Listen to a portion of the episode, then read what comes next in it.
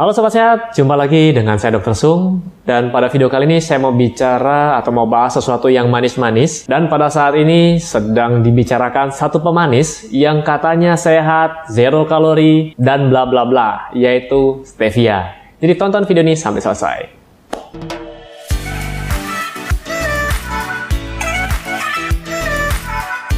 Sobat Sehat, sebelum saya mulai video ini, buat Anda yang sedang mencari produk-produk yang mendukung gaya hidup sehat, seperti suplemen, vitamin, mineral, atau apa pun itu yang mendukung gaya hidup sehat, silakan kunjungi boxsehat.com. Di sana ada beberapa pilihan produk-produk kesehatan yang mungkin cocok buat Anda. Oke, silakan nonton videonya. Hey Sobat Sehat, jadi kalau kita bicara uh, soal makanan atau soal minuman, yang terpenting adalah rasa. Nah, rasa ini bermacam-macam, ada rasa kecut pada jeruk nipis, kemudian rasa asin pada garam, rasa manis pada gula, rasa pahit kalau diputus. Oke, jadi bermacam-macam rasa ini, tapi ada satu rasa yang paling kontroversial, yaitu rasa manis. Dan sering kali rasa manis ini dikambing hitamkan. Jangan makan yang manis-manis, nanti giginya berlubang. Jangan makan yang manis-manis, nanti kencing manis. Jangan makan manis-manis, nanti banyak penyakit. Pernah dengar seperti ini atau sering dengar seperti ini? Jadi selama ini rasa manis sering diperdebatkan. Padahal yang perlu diperhatikan adalah pemanisnya. Oke, jadi di sini saya ngam uh, mengambil satu referensi dari Peraturan Badan Pengawasan Obat dan Makanan nomor 11 tahun 2019 tentang bahan tambahan pangan atau BTP. Jadi pemanis alami atau natural sweetener adalah pemanis yang dapat ditemukan dalam bahan alam meskipun prosesnya secara sintetik maupun fermentasi. Jadi uh, di sini saya bacakan buat Anda, ada pemanis alami, ada sorbitol, Kemudian ada sorbitol sirup dengan kode INS-nya. Jadi INS adalah International Numbering System. Kemudian yang ketiga ada isomalt, kemudian taumatin, kemudian ada glikosida steviol, kemudian nomor 6 ada manitol, laktitol, silitol, eritritol. Jadi itu adalah pemanis-pemanis yang alami. Kemudian ada juga pemanis buatan atau artificial uh, sweetener. Nah, di sini ada beberapa, saya sebutkan lagi. Ada di sini namanya acesulfam K.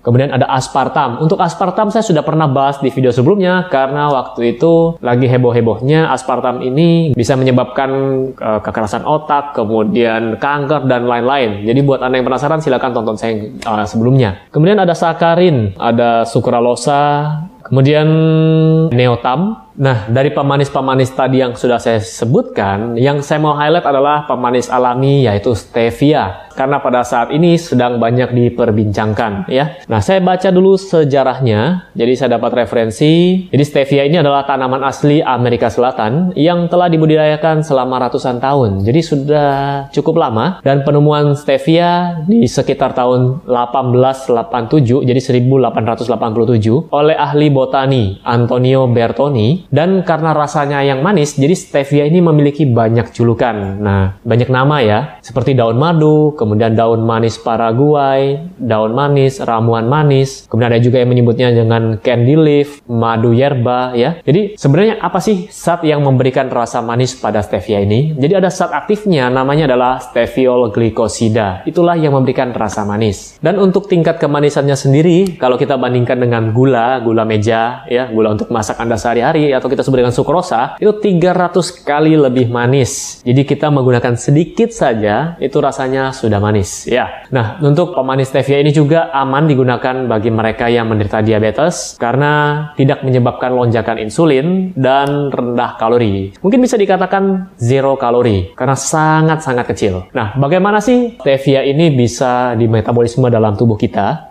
Nah, yang membedakan dengan gula meja kita pakai sehari-hari atau sukrosa ada di metabolismenya dalam tubuh kita. Jadi di sini saya dapat juga uh, dari literatur ya. Pada manusia, steviol glikosida tidak dihidrolisis oleh enzim pencernaan uh, saluran pencernaan bagian atas dan tidak diserap melalui bagian atas saluran pencernaan. Jadi stevia glikosida ini masuk ke dalam usus besar di mana stevia ini akan mengalami degradasi mikroba oleh bakteri dari keluarga Bacteroidaceae dan menghasilkan pelepasan steviol. Berbeda dengan gula pasir atau sukrosa yang biasa kita konsumsi sehari-hari, misalnya pada teh, teh manis, kemudian kopi yang diberi gula, ini akan diserap oleh tubuh dan akan meningkatkan atau uh, insulinnya akan melonjak dalam tubuh. Kemudian walaupun aman digunakan, stevia sebagai pemanis alami untuk makanan atau minuman tetap harus memperhatikan dosisnya. Sekali lagi, gula pasir yang kita gunakan pun ada dosis hariannya, tidak boleh melebihi dari uh, kalau kita gunakan standar Kemenkes yaitu tidak melebihi dari 50 gram per hari ya. Kemudian ada dari ADA itu kalau tidak salah tidak boleh melebihi 36 gram per hari untuk pria. Kalau untuk stevia sendiri, dosis yang disarankan tidak melebihi 4 mg per kilogram berat badan per hari. Jadi misalnya orang dengan berat badan 50 kilo, tinggal dikalikan dengan 4 gram adalah 200. Jadi tidak boleh melebihi dari 200 mg per hari. Kurang lebih seperti itu. Dan memang rasanya yang sudah sangat manis, 300 kali lebih manis daripada gula yang kita konsumsi sehari-hari. Oke, jadi itu adalah penjelasan tentang stevia, pemanis yang sekarang sedang ramai diperbincangkan, apakah baik atau tidak. Dan ini tadi saya dapat datanya juga salah satunya dari Badan POM ya. Jadi stevia ini aman, tapi sekali lagi harus perhatikan dosis maksimal yang bisa Anda konsumsi dalam waktu satu hari. Dan juga Anda harus memperhatikan karena setiap produk makanan atau minuman apa pun yang masuk ke tubuh kita akan ada namanya hipersensitivitas.